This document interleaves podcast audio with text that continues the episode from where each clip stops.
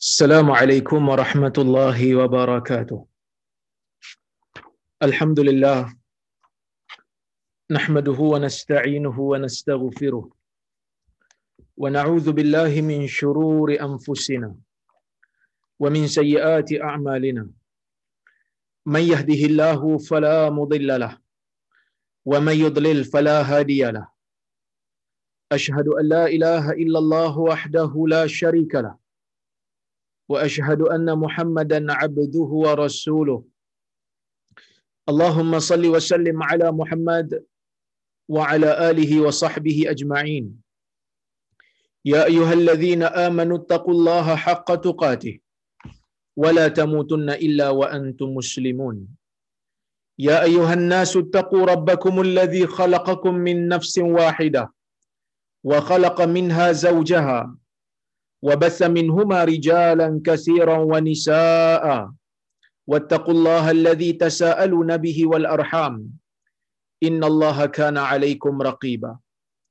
يا أيها الذين آمنوا اتقوا الله وقولوا قولا سديدا. يصلح لكم أعمالكم ويغفر لكم ذنوبكم. ومن يطع الله ورسوله فقد فاز فوزا عظيما. فإن أصدق الحديث كتاب الله. وخير الهدي هدي محمد وشر الأمور محدثاتها وكل محدثة بدعة وكل بدعة ضلالة أما بعد Muslimin dan muslimat yang dirahmati oleh Allah Subhanahu wa taala sekalian. Alhamdulillah pada malam ini kita dapat bersama-sama sekali lagi berhimpun di atas talian ini untuk kita sambung semula perbincangan kita berkaitan dengan kitab Riyadhus Salihin karya Al-Imam An-Nawawi rahimahullah. Sikit tuan eh. Lighting tak kena. Okey. Dan uh, kita berada pada ha- bab yang sama yang kita baca pada kuliah yang lepas iaitu bab yang ke-34. Babul wasiyati bin nisa. Bab wasiat Nabi sallallahu alaihi wasallam terhadap ataupun tentang orang-orang wanita ataupun orang-orang perempuan. Dan insya-Allah hari ini kita nak masuk kepada hadis yang ketiga dalam bab ini. Dan hadis yang ke 277 di dalam keseluruhan kitab Riyadhus Salihin ini. Kata al-Imam An-Nawawi rahimahullahu taala wa an Abi Hurairah radhiyallahu anhu qala qala Rasulullah sallallahu alaihi wasallam لا يفرق مؤمن مؤمنة. إن كره منها خلقا رضي منها آخر أو قال غيره. رواه مسلم. وقوله يفرق هو بفتح الياء وإسكان الفاء وفتح الراء معناه يبغض. يقال فركت المرأة زوجها وفركها زوجها. بكسر الراء يفركها bifathiha ay abghadaha wallahu alam. Imam Nawawi dia mentafsirkan makna uh, farak tu. Nanti kita akan bincang ya. Maksudnya daripada Abi Hurairah radhiyallahu anhu. Hadis ni hadis riwayat Abu Hurairah Abdul Rahman bin Sakhar. Katanya Rasulullah sallallahu alaihi wasallam bersabda. Dia kata Nabi sallallahu alaihi wasallam bersabda, la yafrak mu'minun mu'minatan. Ha. Tidak ada ataupun janganlah seorang mukmin membenci seorang mukminah. Jangan ada satu keadaan Nabi kata di mana seorang mukmin benci sungguh kepada mukminah. Jangan. Ya. In kariha minha khuluqa yang mana kalau betul dia benci akan satu perangai, akan satu sifat seorang perempuan ini, radhiya minha akhar. Dia akan reda pula dengan yang lain. Ataupun dalam dalam riwayat ini disebut Nabi kata ataupun selainnya, ya. Rawahu Muslim. Imam Nawawi kata wa qauluhu perkataan Nabi yafrak dengan membaris ataskan ya mematikan fa membaris ataskan ra dan mematikan kaf maknanya yubghid iaitu membenci hadis ni tuan-tuan dan puan-puan rahmati Allah Subhanahu wa taala sekalian Walaupun Nabi sallallahu alaihi wasallam menyebut seorang mukmin dengan seorang mukminah, seorang mukmin tu maksudnya mukmin lelaki, orang beriman yang lelaki, mukminah tu orang beriman yang perempuan. Walaupun Nabi mention mukmin dan mukminah, tetapi yang dimaksudkan di dalam hadis ini secara umumnya adalah ya, mukmin dan mukminah ini suami dan isteri.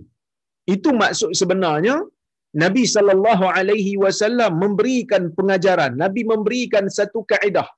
Nabi memberikan satu panduan kepada seorang suami ha, supaya tidak memperbesarkan satu perkara yang dia tak suka pada isteri dia, jangan sampai dia melupakan kebaikan yang lain. Jangan sampai dia uh, berlarutan sehingga membawa kepada kehancuran rumah tangga. Kerana Nabi sallallahu alaihi wasallam menyebutkan dalam hadis ni, kalau dia tak suka dengan satu sikap pasangan dia, kalau dia tak berapa kena, dia tak berapa selesa dengan satu satu sikap yang ada pada isterinya, maka pastinya dia ada suka kepada sifat yang lain yang ada pada isterinya itu. Maka Nabi sallallahu alaihi wasallam suruh suami-suami ni berfikir secara menimbang tara. Kerana kalau kita nak tengok dalam hakikat realiti tidak ada tidak ada seorang pun selain daripada nabi tidak ada seorang pun dalam dunia ini yang perfect 100% sampai tak ada langsung kelemahan tak ada. Pastinya ada. Ya pastinya ada. Habis itu ustaz, ini teguran pada uh, suami saja ke isteri tak perlu? Isteri oleh kerana talak bukan dekat tangan dia. Ha, talak bukan dekat tangan suami. Talak dekat tangan isteri. Eh sorry, talak bukan kat tangan isteri, talak kat tangan suami. Saya pun dah pening kepala ni kan.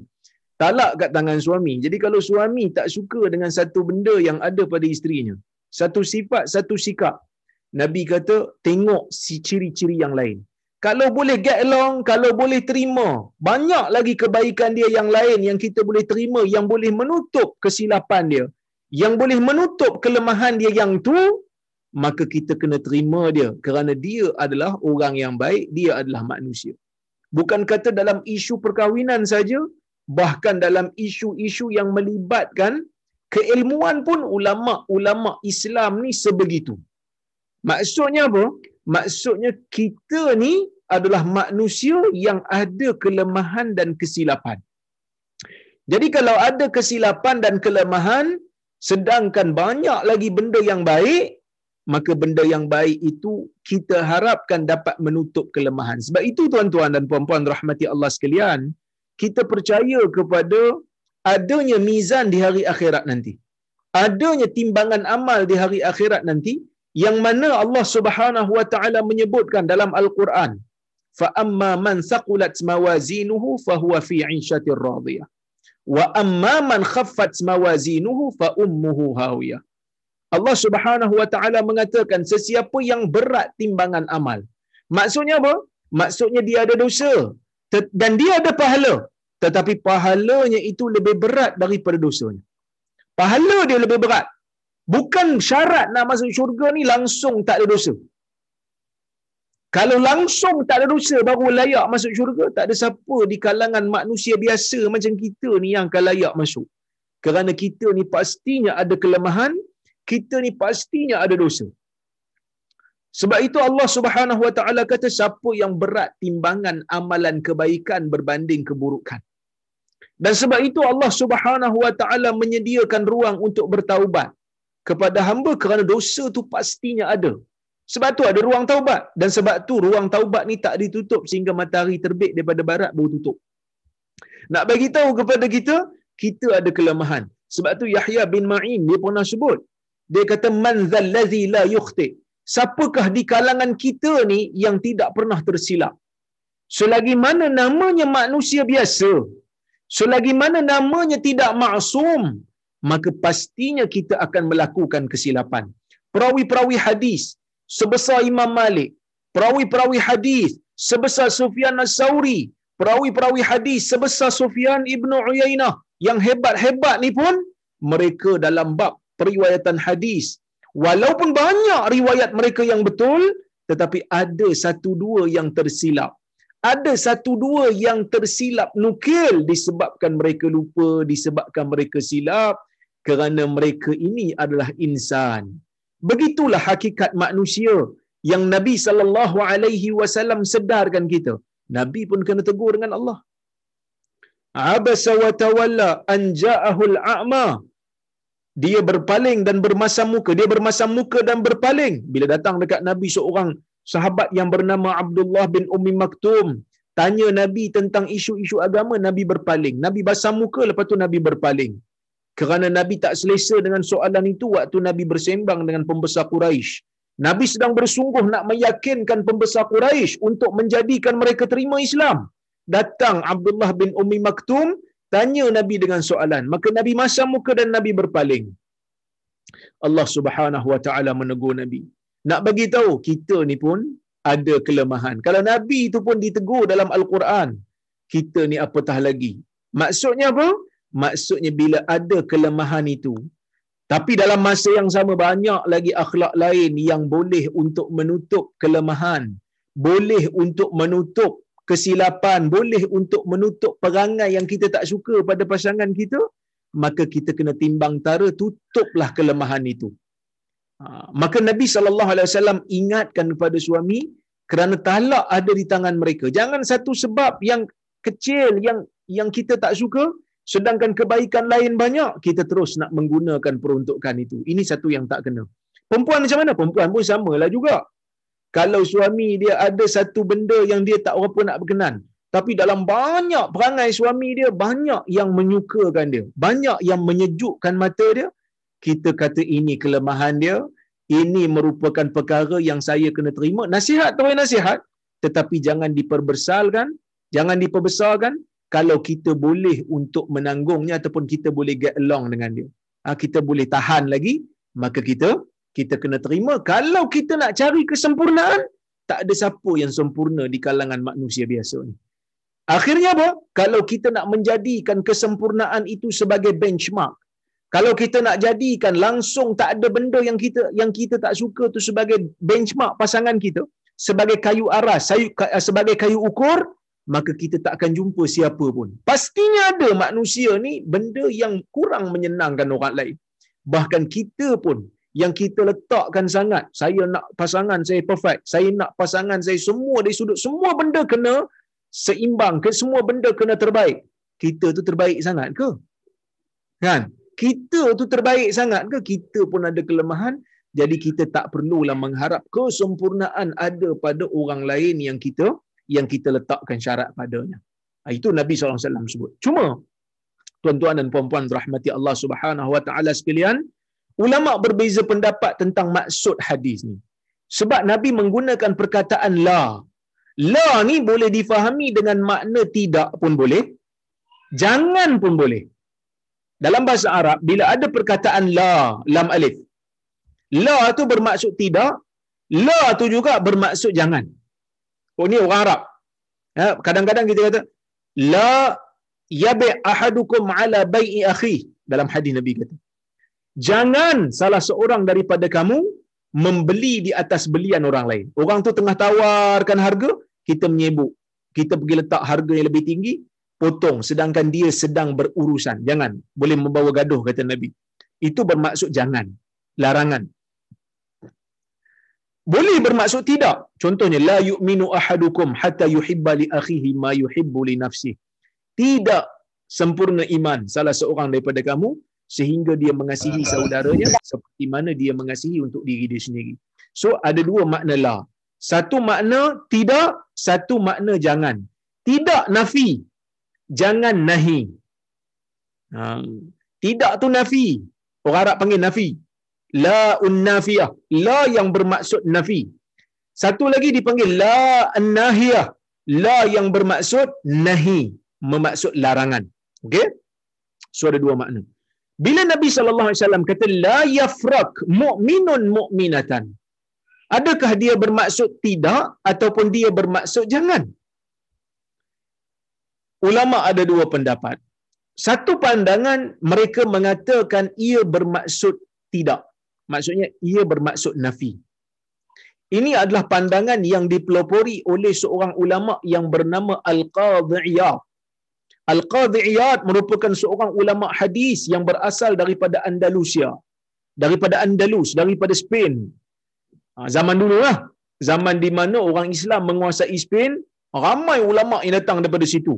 Antaranya Al-Imamul Qurtubi yang menulis kitab tafsir. Qurtubi itu maksudnya orang Cordova. Kita ada seorang lagi ulama yang besar daripada Andalus yang berma- yang bernama Asy-Syatibi, yang bernama Ibn Abdul Bar, yang bernama Ibn Hazim Al-Andalusi. Ada yang berasal daripada Ishbili. Abdul Haq Al-Ishbili daripada Sevilla. Jadi tuan-tuan zaman dulu bila kita tengok nama-nama ulama ni, kita pun rasa ajaib. Satu tamadun Islam yang agung, yang hebat pernah berada di bumi Andalusia. Pernah berada di bumi Spain yang yang mana pada hari ini negeri itu dikuasai oleh orang-orang bukan Islam. Yang mana ah, hari ini orang bukan Islam menguasai kawasan tu sebab apa? Sebab kita tak laksanakan tanggungjawab kita dengan betul. Kita banyak melupakan arahan Tuhan. Maka Allah Azza wa Jal ah, meletakkan ke atas diri kita ni ah, kehinaan sehingga kita kembali kepada agama kita. Ini benda yang dipanggil sebagai sunnatullah. Tapi tak apalah. Okey. Al-Qadhi Iyad, ah, seorang ulama daripada Andalus dia kata hadis ni bermaksud nafi. Dia bermaksud nafi. Bila maksud nafi, maksud hadis ni jadi macam ni. Tidak ada seorang mukmin membenci secara keseluruhan mukminah yang lain. Maksud tak ada seorang suami benci kepada isterinya dengan benci keseluruhannya. Jika dia tak suka satu akhlak seorang isterinya, dia akan reda dengan akhlak yang lain, dia akan reda dengan perangai yang lain. Qadhi Iyad, dia kata hadis ni Nabi SAW beritahu tentang hakikat yang berlaku di alam realiti. Bukan bermaksud Nabi menyuruh. Dah. Ini bukan bermaksud Nabi larang. Tidak. Bukan bermaksud arahan, bukan bermaksud larangan. Ia adalah ayat penyata. Kerana suami isteri ini bila menikah, bila berkahwin, akan didasari kebiasaannya dengan kasih sayang. Tetapi dalam walau bagaimanapun pasti ada perangai seorang isteri akan ada perangai daripada seorang isteri ni yang suami tak apa suka.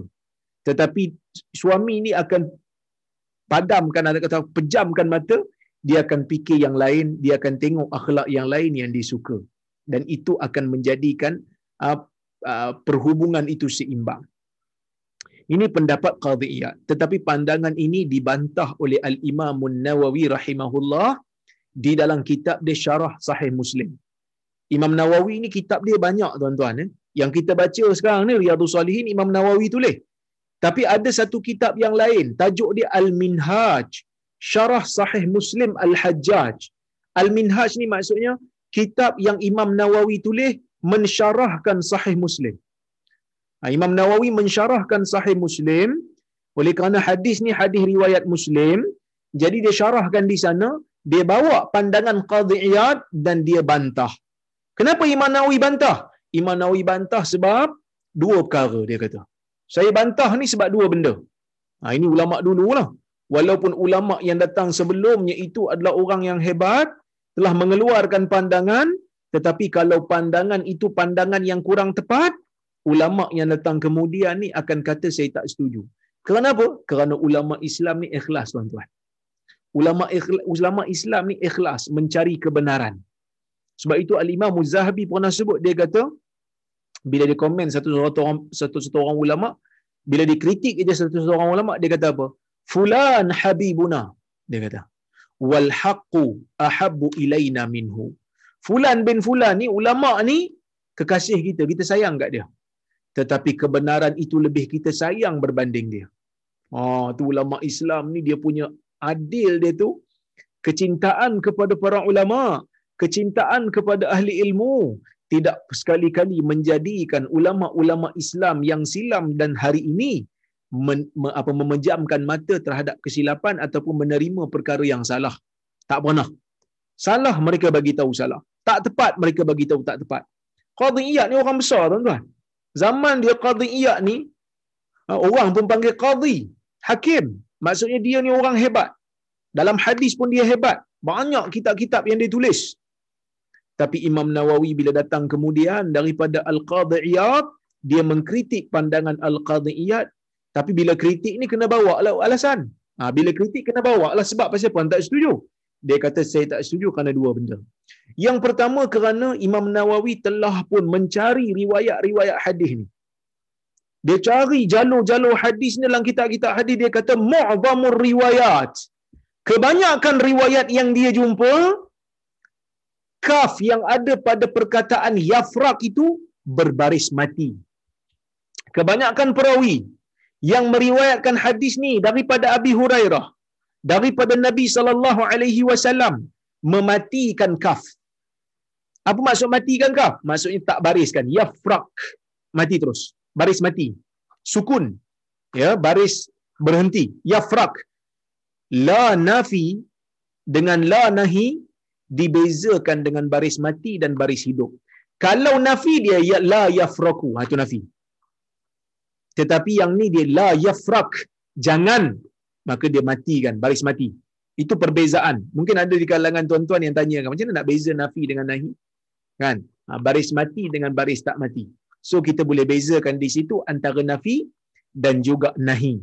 Nafi yang bermaksud nafi, nahi yang bermaksud larang. Okey? Itu alasan Imam Nawawi yang pertama.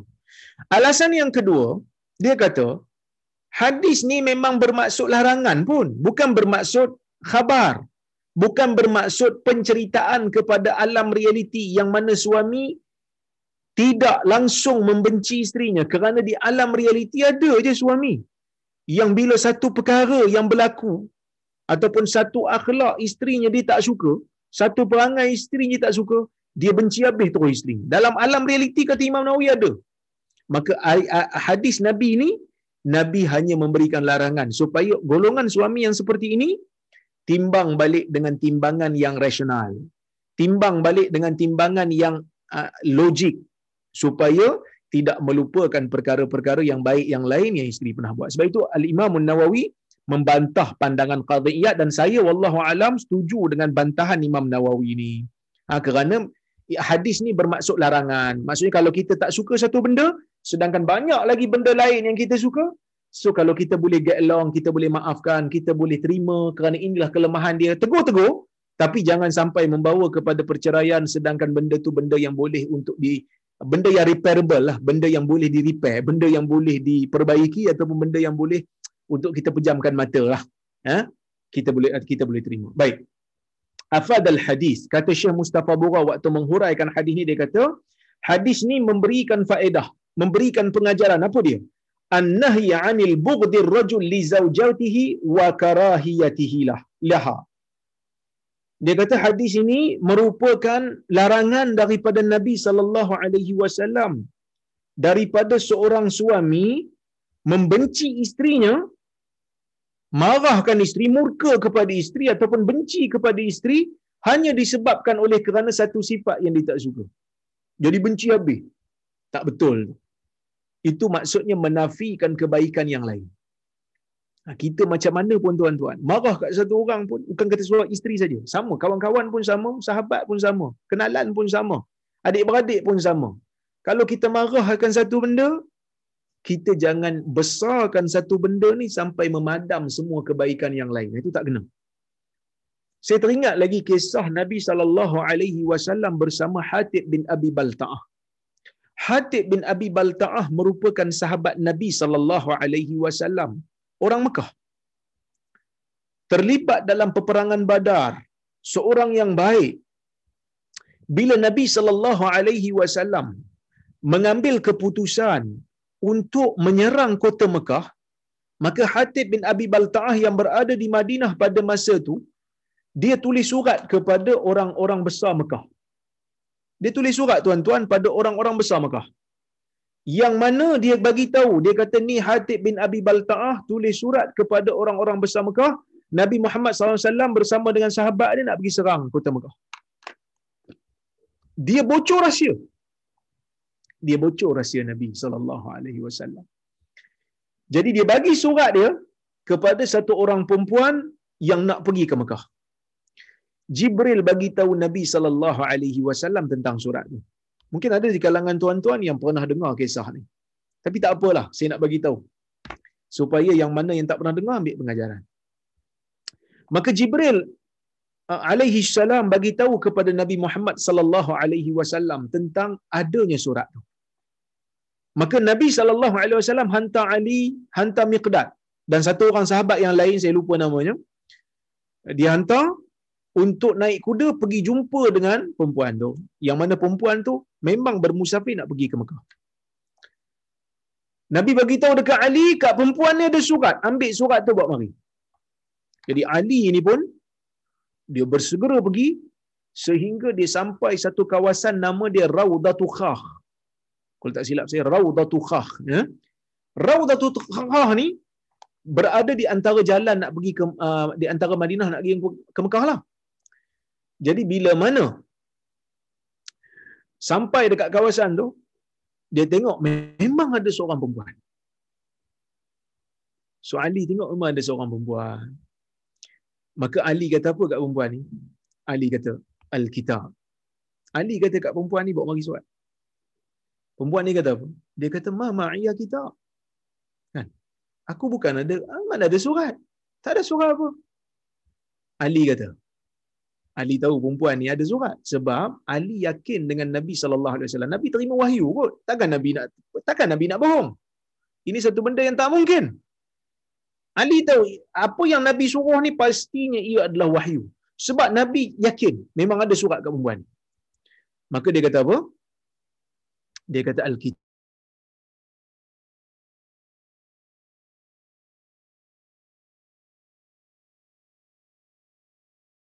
Kalau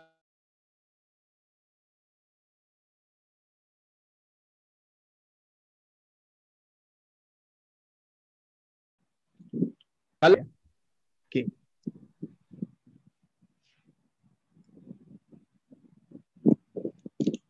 Apa? Inna lillahi wa inna ilaihi raji'un.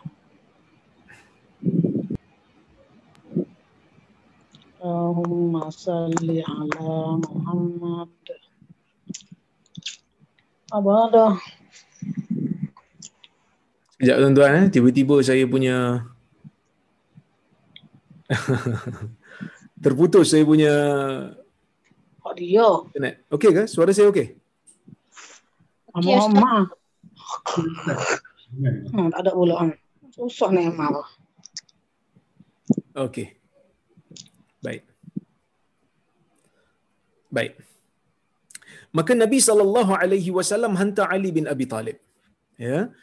Nabi SAW hantar Ali, hantar Miqdad, minta supaya Ali dan Miqdad ni dan juga sahabat yang lain ada seorang lagi sahabat untuk pergi.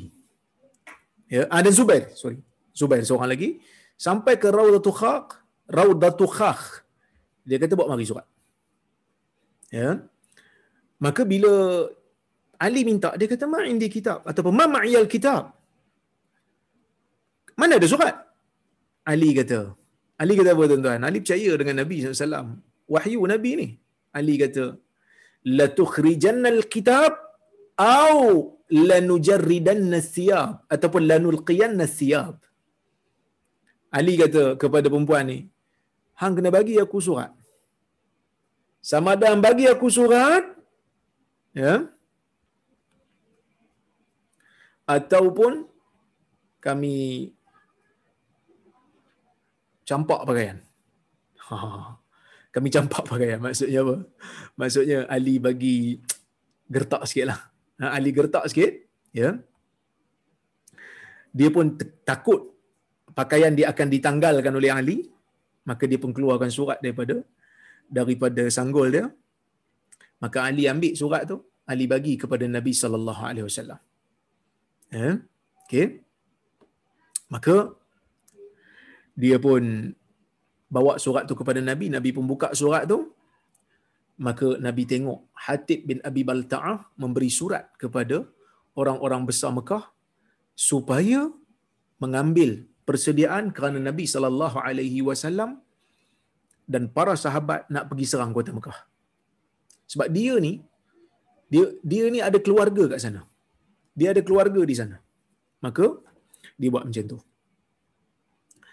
Sehingga bila Nabi SAW baca surat tu Nabi kata, Ya Hatib mahadha.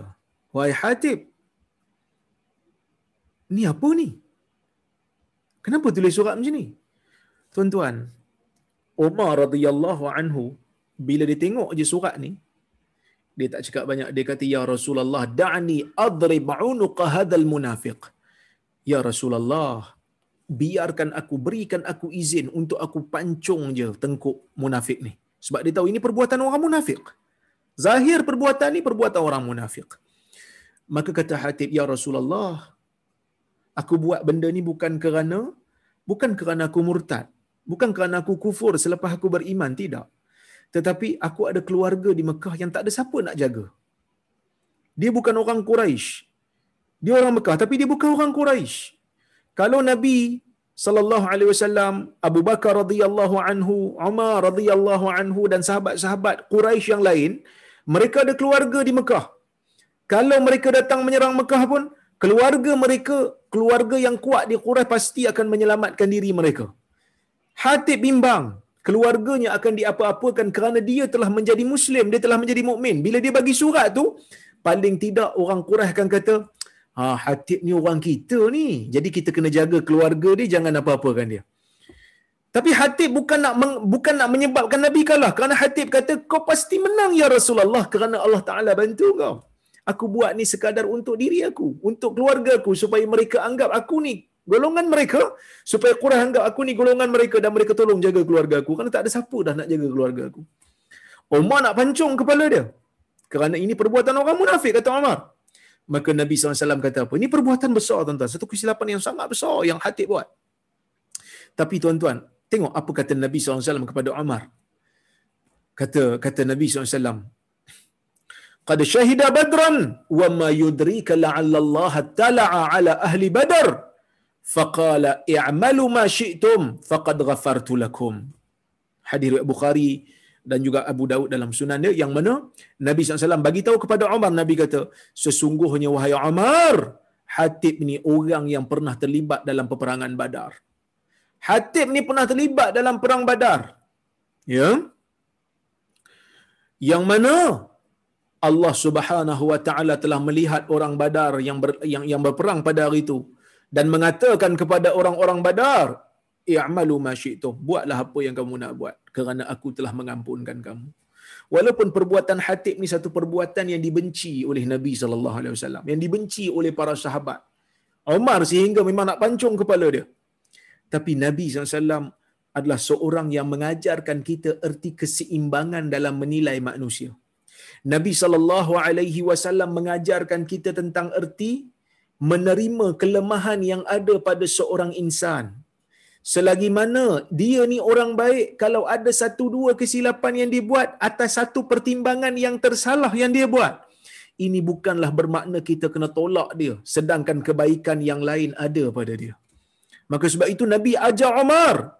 Nabi kata dia ni beriman, dia pernah terlibat dalam peperangan Badar, keimanan dia telah teruji, Allah Subhanahu wa taala memberikan kelebihan tersebut pada dia. Dia telah teruji orang yang ikhlas. Cuma kali ini dia tersilap pertimbangan dan alasan dia valid, maka biarkanlah dia. Kita terima kelemahan dia. Sama jugalah seperti mana yang uh, saya sebut sebelum-sebelum ini pun. Ha, kadang-kadang kita nampak satu orang orang baik. Orang baik. Memang kita nampak dia orang baik tiba-tiba dia buat satu kesalahan, satu kesilapan, kita janganlah terlalu fokus kepada salah, salah ataupun silap dia tu. Kita fokuslah kepada kebaikan dia. Kalau dia memang buat salah itu disebabkan oleh kerana dia tak sengaja. Dia buat salah itu bukanlah berulang-ulang. Maka dalam keadaan tu tuan-tuan kita terima. Kenapa? Kerana manusia ni ada kesalahan dan kelemahan. Begitu juga diri kita ada kesalahan dan kelemahan. Jadi kita ada kesalahan dan kelemahan. Kita nak orang terima kita atas kelemahan yang ada pada kita. Begitu jugalah dengan orang lain. Orang lain juga ada kelemahan dan dan kesilapan yang mana kita terima. Nah, kita terima bila mana ada uh, kesilapan tersebut. Kemudian kata Syekh, li'annahu in wajada fiha khuluqan yakrahuhu wajada fiha khuluqan mardiya yang mana kerana uh, yang mana kata Syekh Mustafa Bura kerana jangan benci habis. Kalau satu kesilapan dua kesilapan sedangkan kebaikan yang lain banyak kata Syekh Mustafa Bura kerana dia kata kerana kalau seorang suami mendapati ada satu akhlak ada satu perangai pada isteri yang dia tak suka dia akan dapati akhlak yang lain itu dia suka maka seimbangkanlah perkara tersebut. Kemudian kata Syekh lagi, da'watul mu'min ila tahkim ah, da'watul mu'min ila tahkimi aqlihi fi ayyi khilafin yansha ma'a zawjatihi wa 'adama al-luju' ila tahkimil 'atifah wal infi'alat al-muaqqatah. Nabi sallallahu alaihi wasallam bagi tahu kepada kita, Nabi sallallahu alaihi wasallam ajar kita da'watal mu'min mengajak orang mukmin ila tahkimi aqli untuk mengguna pakai akalnya mengguna pakai pertimbangan akal bila berlaku apa-apa perbezaan pandangan yang terbit bersama dengan istrinya dan jangan sekali-kali menggunakan pertimbangan emosi dan juga reaksi yang uh, orang kata apa? Uh, uh, reaksi yang muakkatah. Muakkatah ni reaksi yang datang seketika. Kerana takut-takut kita kita akan overreact. Yang mana kita akan menyesal. Kan dulu saya pernah sebut kan? Yang mana Nabi sallallahu alaihi wasallam dalam hadis riwayat Ahmad dalam musnad dia, hadis ni ada problem sikit pada sanad. Sebagian ulama kata dhaif, sebagian ulama kata hasan tapi dalam untuk uh, motivasi tak ada masalah untuk kita pakai. Seorang sahabat datang kepada Nabi sallallahu alaihi wasallam dia kata ya Rasulullah izni wa aujiz. Ya Rasulullah tolong bagi saya satu pesanan dan tolong ringkaskan pesanan tersebut. Tolong ringkaskan pesanan tersebut. Nabi kata apa? Nabi kata idza qumta ila salah fasalli salata muaddi'. Kemudian Nabi kata wala takallam bi kalam eh, wala takallam bi kalam ta'taziru minhu ghada wajma'il iyas mimma fi aidin nas atau kama qala Rasulullah SAW yang bermaksud dia kata ya Rasulullah tolong bagi saya satu nasihat dan tolong uh, ringkaskan nasihat tersebut. Maka Nabi sallallahu alaihi wasallam bagi tahu kat dia Nabi kata idza qumta ila salah bila kau bangun pergi nak pergi solat fasalli salata muaddi. Ha, salatlah seperti mana salat orang yang nak meninggal dunia. Yang kedua Nabi kata wala takallam bi kalam. Kamu jangan bercakap dengan satu kalam ta'taziru minhu ghada yang mana esok kamu menyesal. Kita tengah marah. Hari ini kita bercakap nak bagi puas hati kat nafsu. Kita bercakap waktu marah ni bercakap ikut emosi, bukan bercakap ikut akal. Pertimbangan akal tak kuat waktu kita marah. Sebab itu Nabi wasallam tak bagi hakim dalam mahkamah buat keputusan dalam keadaan marah, tak boleh. Kerana bila marah, pertimbangan emosi akan menguasai akal. Yang mana emosi ni bila dia bertindak, dia tak peduli dah akibat. Maka Nabi SAW kata kamu jangan bercakap yang mana kalau esok kamu akan menyesal. Esok ni boleh jadi esok betul, boleh jadi akhirat. Hari ini kita marah. Nabi SAW arahkan diam. Iza ghadiba ahadukum falyaskut. Apabila salah seorang daripada kamu sedang marah, maka hendaklah dia diam. Kenapa diam? Kerana diam dapat menyelamatkan banyak benda daripada bercakap dengan bercakap atas pertimbangan emosi. Takut esok kita menyesal. Bila dah reda, menyesal. Ha, bila dah reda, menyesal. Ha, itu tak maulah. Ya? Baik. Jadi tuan-tuan dan puan-puan rahmati Allah subhanahu wa ta'ala sekalian, ini benda yang yang Nabi SAW ajar, jangan gunakan emosi ketika mana kita bertindak. Gunakan akal pertimbangan. Akal yang waras. Ya? Ha, kalau kita tengah marah, duduk sekejap. Kalau kita tengah marah, ambil wudu. Ataupun kita duduk pun tak boleh nak hilang marah. Baring, mengiring. Ha, ini hadis ni kita dah bincang dah sebelum ni. Ya. Dalam kelas hadis 40 pun kita dah bincang. Uh, 40 amalan mudah dulu pun kita dah bincang. Eh. Baik, kita tengok hadis yang berikutnya. Hadis nombor 4 dalam bab ini. Hadis ke-278 dalam keseluruhan bab. Eh. Baik, kata Al-Imam Nawawi rahimahullah. وعن عمرو بن الأحواص الجشمي رضي الله عنه أنه سمع النبي صلى الله عليه وسلم في حجة الوداع يقول بعد أن حمد الله تعالى وأثنى عليه وذكر ووعظ ثم قال ألا واستوصوا بالنساء خيرا فإنما هن عوان عندكم ليس تملكون منهن شيئا غير ذلك إلا أن يأتين بفاحشة مبينة. فإن فعلن فاهجروهن في المضاجع واضربوهن ضربا غير ضربا غير مبرح. فإن أطعنكم فلا تبغوا عليهن السبيل ألا إن لكم على نسائكم حقا ولنسائكم عليكم حقا. فحقهم عليهن ألا يوطئن فرشكم ala man takrahun. Wala ya'zanna fi buyutikum liman takrahun. Ala wa haqquhunna alaikum an tuhsinu ilayhinna fi kiswatihinna wa ta'amihin. Rawahu tirmidhi wa qala hadithun hasanun sahih.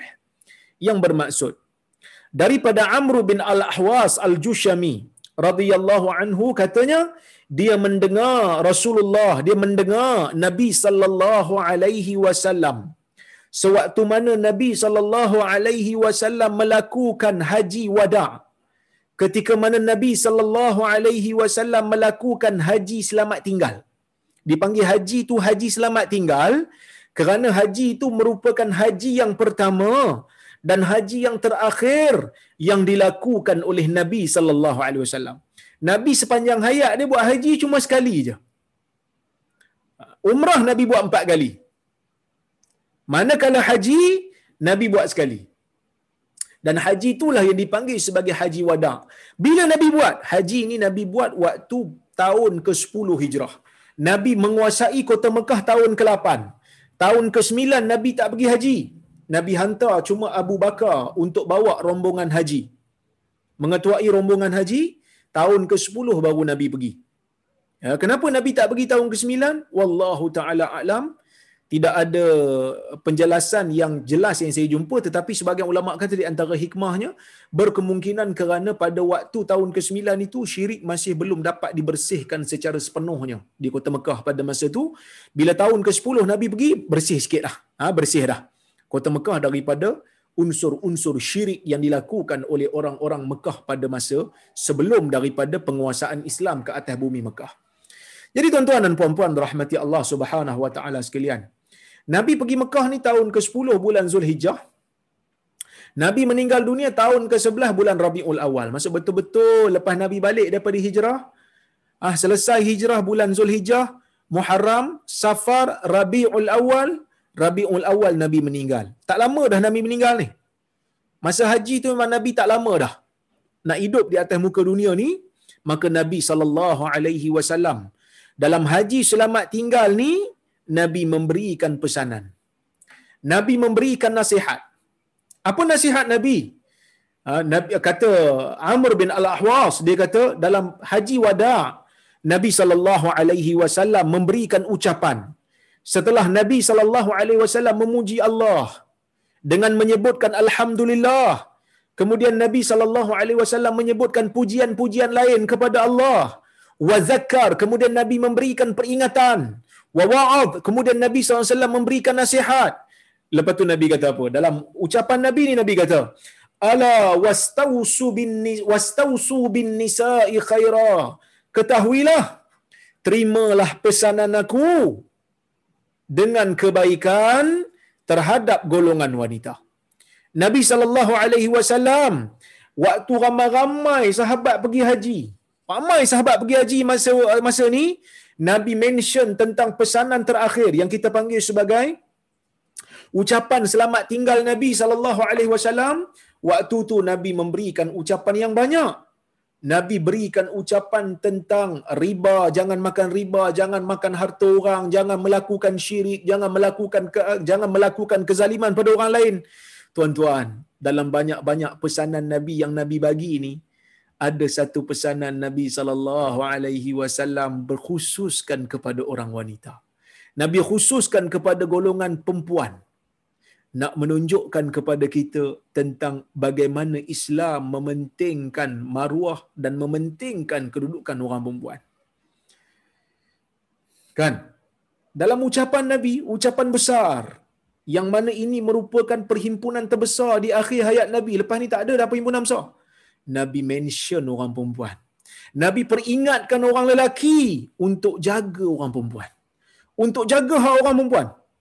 Sebab tu saya kata tuan-tuan, ini satu ucapan memang daripada Nabi yang diutuskan oleh Allah. Di zaman di mana orang perempuan pada sebelum itu dibunuh disebabkan oleh kerana mereka menganggap orang perempuan bawa aib kepada kabilah. Dapat dia anak perempuan, korek-korek lubang, tanam hidup-hidup. Waktu tu, orang perempuan tidak diberikan pengaruh yang besar. Orang perempuan ha, dianggap sebagai hina, tambah pula kalau orang perempuan tu haid. Cari dalam tamadun-tamadun dulu. Kalau orang perempuan haid zaman dulu, tak boleh makan sekali. Dianggap sebagai kotor, tapi Nabi sallallahu alaihi wasallam mengubah cara fikir itu. Nabi sallallahu alaihi wasallam mengangkat martabat orang-orang perempuan dengan memberikan satu ucapan khusus menjaga hak perempuan. Nabi kata apa? Wastausu bin nisa'i khaira. Terimalah nasihat aku wahai kaum lelaki. Nasihat yang baik tentang orang wanita. Apa Nabi kata? Fa innama hunna awanin indakum. Sesungguhnya golongan wanita ini merupakan orang yang ditawan di sisi kamu. Awanin ni dia jamak kepada al-ani, fakul ani. Ani maksudnya orang yang ditawan, orang yang tak dilepaskan. Kalau pergi perang ada tawanan perang, ah tu namanya ani. Ani dia punya plural awani. Oleh kerana buang alif lam dia jadi awanin. Kalau ada balik alif lam dia ada balik ayat tu lah al-awani ataupun awanin. Tak ada alif lam dia letak awanin dua baris bawah. Baik. Kenapa Nabi wasallam kata orang perempuan ni tawanan bagi suami? Kerana orang perempuan bila dia berkahwin dia berkhidmat untuk suami dia. Duduk di rumah suami.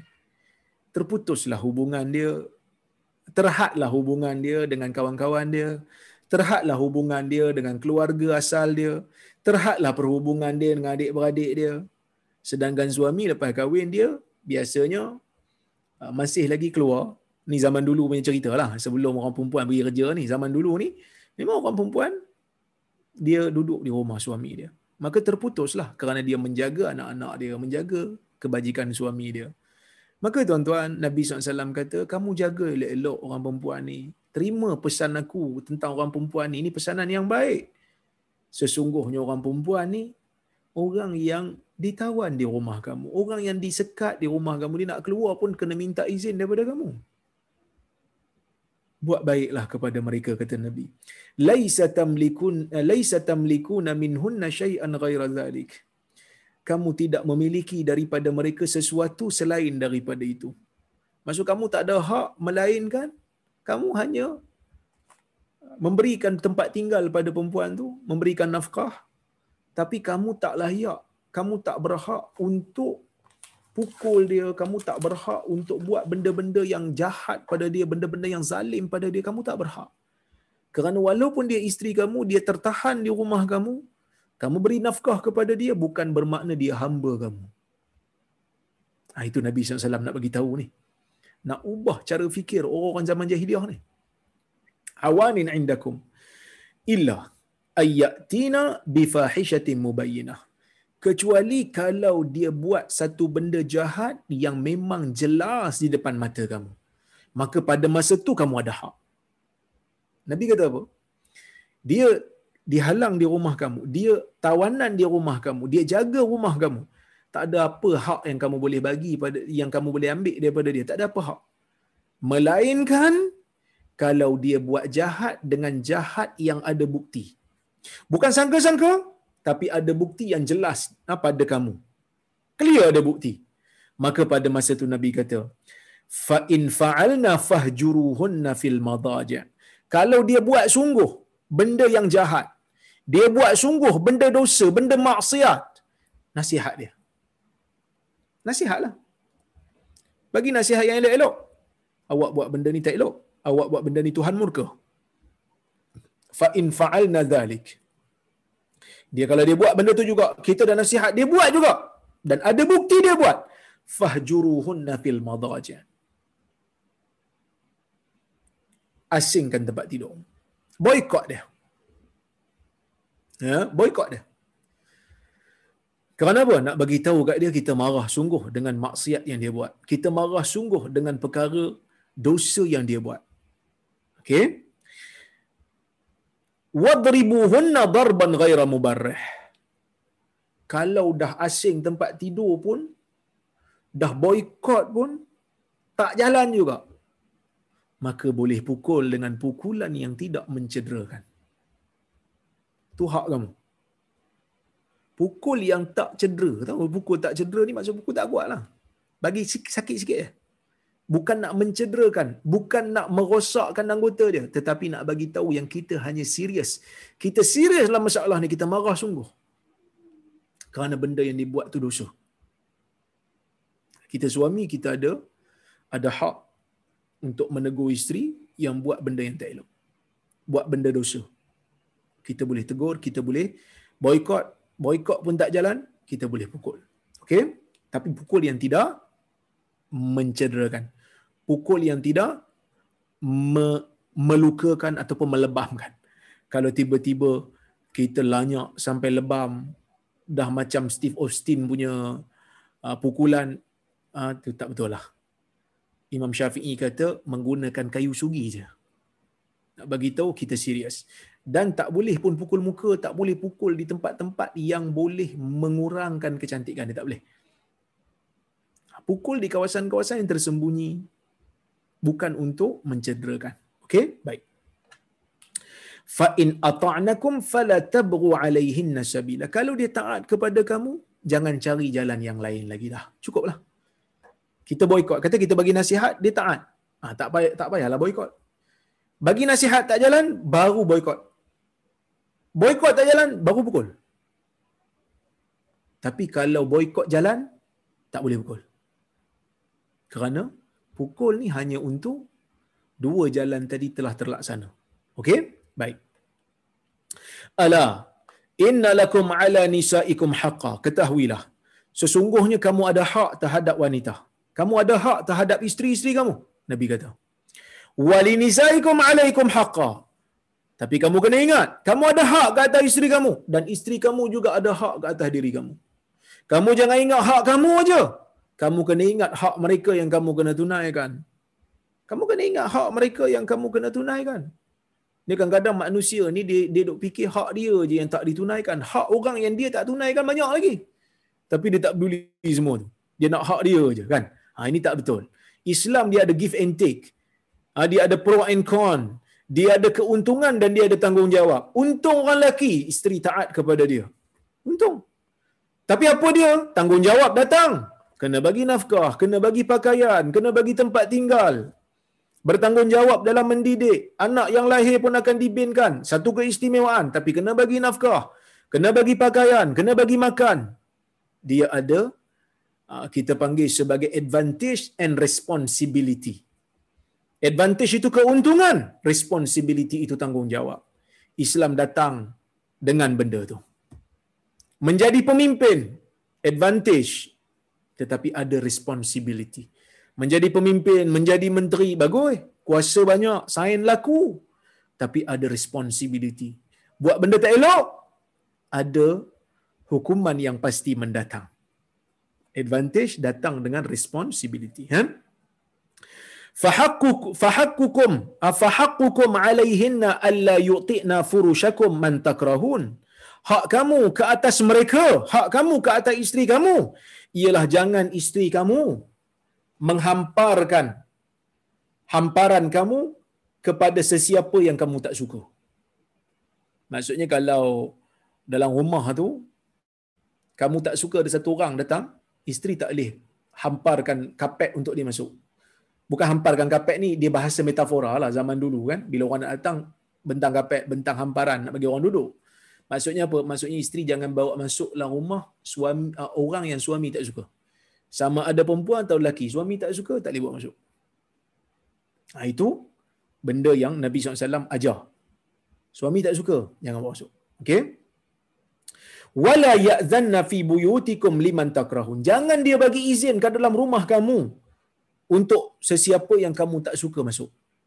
Okey haqquhunna alaikum an tuhsinu ilaihinna fi kiswatihinna wa ta'amihin ketahuilah hak hak mereka ke atas kamu ialah supaya kamu memperbaiki ah, supaya kamu memperelokkan untuk mereka pakaian mereka dan makanan mereka. Maksudnya pakaian kena bagi, makanan kena bagi, tempat tinggal kena bagi.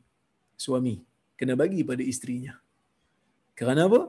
Isteri dah taat, maka suami kena laksanakan tanggungjawab.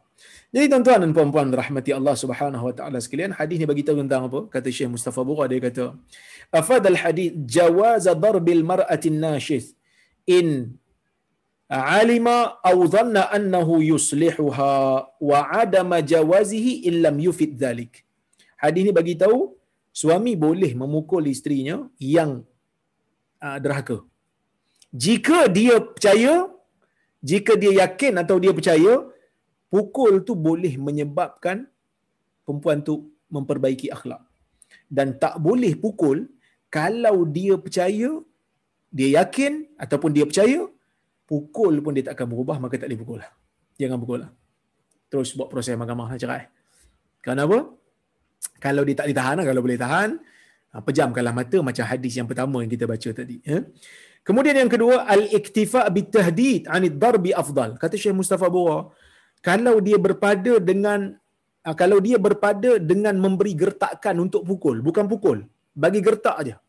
Itu lebih baik li'annahu kullama amkana al-wusul ila al-ghard bil akhaf la ya'dilu ila al-ashad kerana setiap kali mungkin bagi seseorang itu sampai ya sampai kepada matlamat dengan sesuatu yang lebih ringan maka tak bolehlah dia pergi kepada benda yang lebih berat lima fi dhalika minan nufrah al-munafiyah li husnil muasyarah kenapa kalau pukul betul ni walau macam mana dia memberi manfaat pun dia akan memberikan kesan kepada isteri dan suami itu.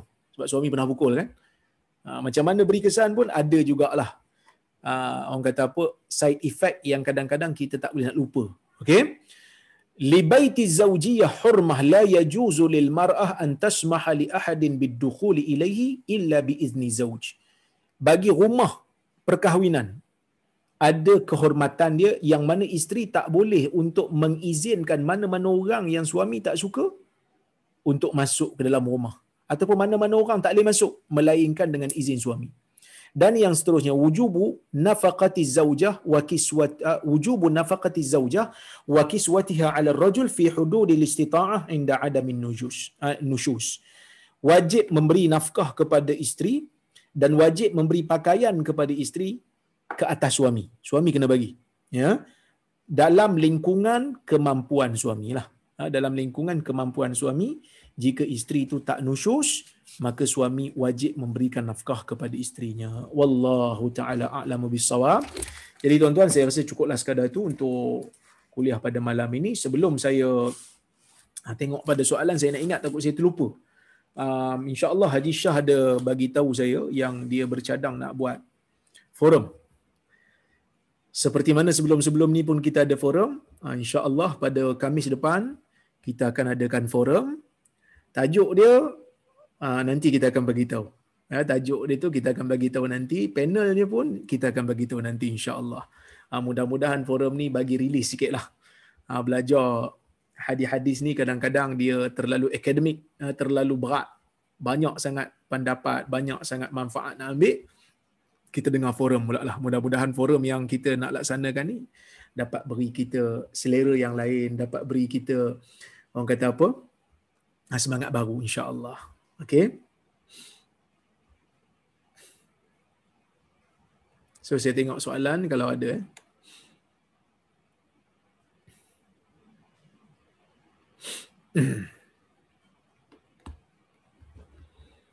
Assalamualaikum warahmatullahi Waalaikumsalam warahmatullahi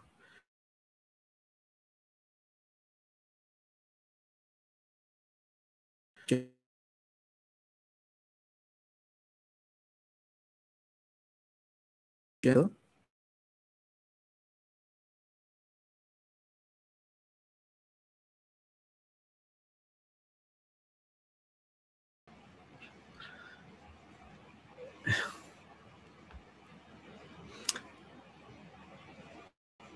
Mana soalan tadi dah hilang dah.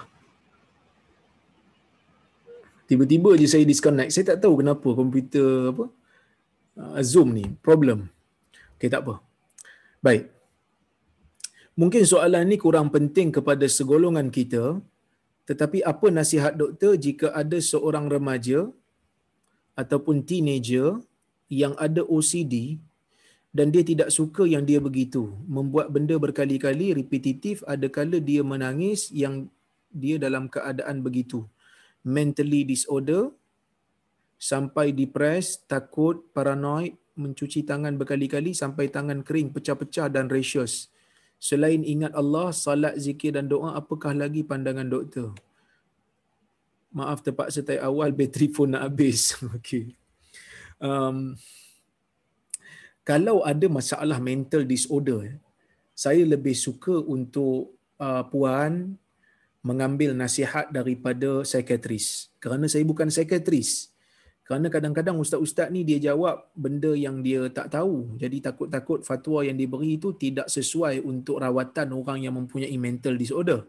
Kalau tanya saya, saya suruh uh, solat, zikir, baca Quran. Tapi bukan kadang-kadang itu tidak memberikan uh, orang kata apa rapid uh, kita panggil uh, rapid effect ataupun kita panggil bukan remedy yang di, dikendaki dalam tempoh yang cepat itu benda tu memberi uh, memberi ruang uh, memberi kesan tetapi kita perlukan rawatan segera lebih baiklah dia berjumpa dengan psikiatris saya pun tak berani nak jawab soalan macam ni kerana dia bermain dengan uh, mental eh memainkan mental orang eh baik Assalamualaikum Dr. Waalaikumsalam. Betulkah syurga di bawah tapak kaki ibu? Kalau betul selepas seorang perempuan menikah, adakah syurga ditransfer to the husband? Okey, syurga di bawah tapak kaki ibu ni ada satu riwayat yang masyhur. Al-jannatu tahta aqdami ulmahat. Syurga di bawah tapak ibu. Tapi lafaz tu tak sahih. Lafaz yang sahihnya, Nabi SAW bila seorang sahabat nak datang, eh, bila seorang sahabat datang kat dia, Nabi SAW sebut kat dia, fafiha fajahid fathammal jannah dia nak pergi jihad nabi tanya mak apa kamu hidup ke mak kamu hidup dia kata hidup nabi kata jihad pada mak kamu kerana di sana ada syurga. Ah, yang tu sahih. Hadis tu sahih. Okey bila dia dah berkahwin syurga masih lagi bawah tapak kaki ibu ke? Syurga buat baik kepada ibu ni masih ada. Taat kepada ibu apa ni tak terhenti walaupun lepas ah, seorang perempuan tu kahwin. Suami pun dia masih taat pada mak bapak dia. Tapi ketaatan kepada mak bapak, kepada seorang isteri, datang selepas daripada ketaatan kepada suami. Kenapa? Kerana suami bagi dia makan, suami bagi dia pakai, suami jaga dia, suami dah bagi nak mahar untuk dia, maka ah, ketaatan kepada suami itu lebih utama. Tapi kalau dalam keadaan tidak bertembung taat pada suami dan taat pada isteri, ah, taat pada suami dan taat pada ibu, maka dua-dua kena taat, dua-dua kena buat baik. Cuma kalau bertembung, katalah suami tak bagi uh, isteri pergi tengok mak ayah dia. Boleh tak isteri keluar tanpa izin suami? Ulama beza pendapat. Ya. Syafi'i dan Hambali mengatakan tak bolehlah kena taat pada suami. Manakala Hanafi dan juga Maliki mereka kata boleh keluar uh, terutamanya jika ada keperluan mendesak, mak ayah sakit ke dan seumpamanya, boleh keluar kerana berbuat baik pada mak ayah merupakan satu perkara yang disuruh oleh Allah. Jadi dalam isu ni perlu ada fatwa. Ha, perlu ada fatwa, kita ambil pendapat Hanafi dan juga Maliki.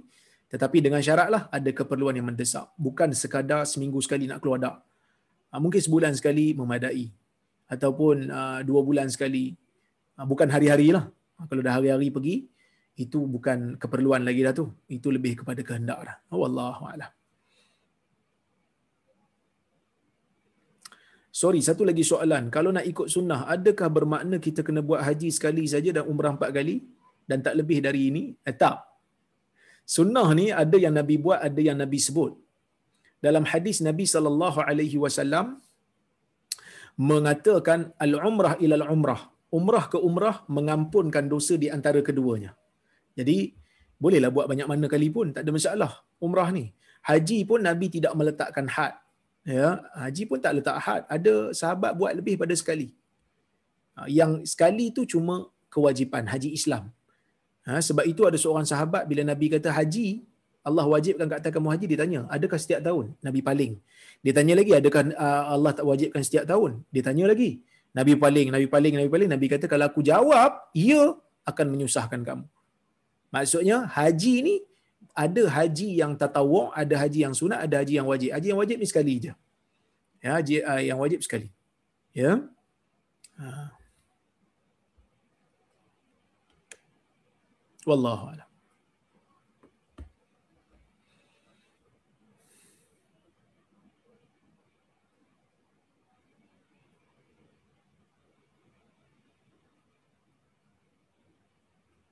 Salam Assalamualaikum salam. Maaf jika soalan saya seperti jahil sikit. Sifat marah murka Tuhan tidak sama seperti sifat kita yang juga punya marah.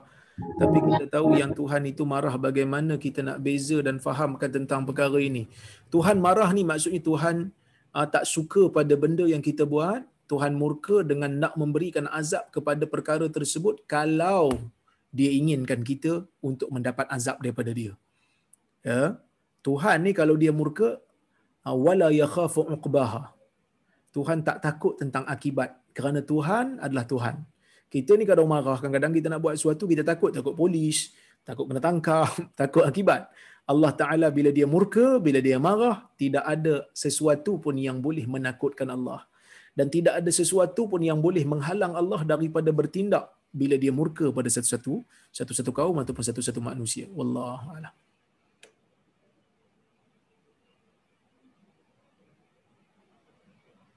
Ha, ni ada yang kata sekadar berkongsi pandangan cara pukul dengan kayu sugi itu serta dengan syarat-syarat yang tertentukan itu seolah-olah menjentik saja. Ha, macam tu lah sakit jentik sikit je.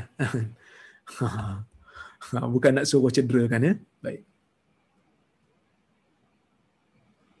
Assalamualaikum salam. Zaman sekarang banyak nampak kaum wanita yang banyak mengadu suami tidak bertanggungjawab adakah ni memang sifat wanita atau memang zaman ni ramai lelaki kurang ilmu agama? Dia sama je. Zaman di akhir zaman ni tuan-tuan memang ada suami yang tidak bertanggungjawab. Sebab itu sebelum daripada menikah jangan pilih calon suami yang memang kita tengok dia tak ada ilmu agama yang cukup. Ha, kena pilih yang ada ilmu agama. Yang mana kalau dia tak suka dengan kita pun dia tak buat benda yang tak elok pada kita. Seperti mana dia ambil kita dalam keadaan elok tak ada patah, tak ada riuk, jangan diantar balik ke rumah mak ayah pun dalam keadaan begitu. Ha, dia jangan sampai dalam keadaan yang tidak sebegitu. Maksudnya dia hantar balik pun, kalau dia tak suka pun dia hantar balik elok juga. Ha, maksud kalau nak cerai lah. Ha, jadi, golongan wanita pun sama juga. Ada juga yang tak hormat lagi dah pada suami. Buat suami macam apa aja. Ada. Maka ini kembali rawatannya adalah kembali uh, memahami isu-isu agama baca. Di hadis yang seperti ini. Baru kita nampak keseimbangan ada tanggungjawab suami ada tanggungjawab isteri. Yang kita kena kita kena tahu. Ya baik.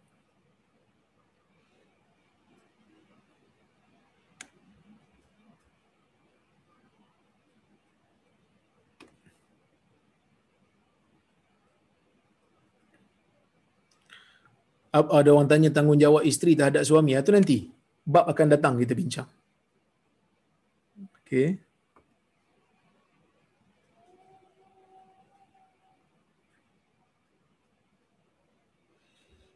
Salam, saya nak tanya. Waalaikumsalam. Tadi saya beli bag Grab online di dalam alam maya dan saya kena scam sebanyak 100. Dah lah nak kumpul 100 sekarang ni. Hmm, apa pendapat Ustaz? Apa patut saya lakukan selain memaafkan dan menghalalkan? Boleh buat uh, apa? Boleh buat uh, aduan dekat uh, uh, tribunal pengguna lah. Selain daripada berikan uh, komen di uh, apa ni iklan dia tu dengan komen yang uh, bagi tahu hakikat supaya orang lain tak tertipu. Ya. Yeah. Selain daripada kalau boleh buat post di Facebook bagi tahu kata ini merupakan satu kezaliman pun boleh supaya orang lain tak tertipu. Dengan niat itulah dengan niat untuk menyelamatkan orang lain supaya tak tertipu juga. Okey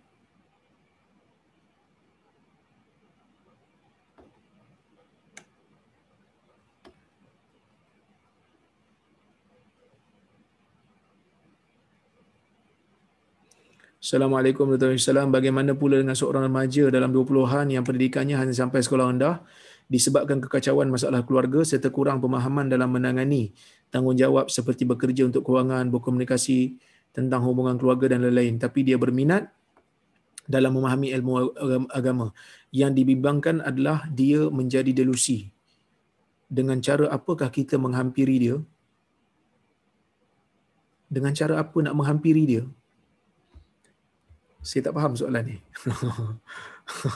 sorry, sorry. Delusi ni apa dia? Delusi ni orang yang delusi bukan halusinasi. Saya pun ah, ini mungkin kena tanya sekretari juga lah. Eh? Kalau tanya saya, nasihat dia elok, bawa dia pergi kuliah agama, eh, online, ah, selalu tanya khabar dia, banyak nasihati dia. Itu antara benda yang saya akan anjurkan lah pada dia. Eh?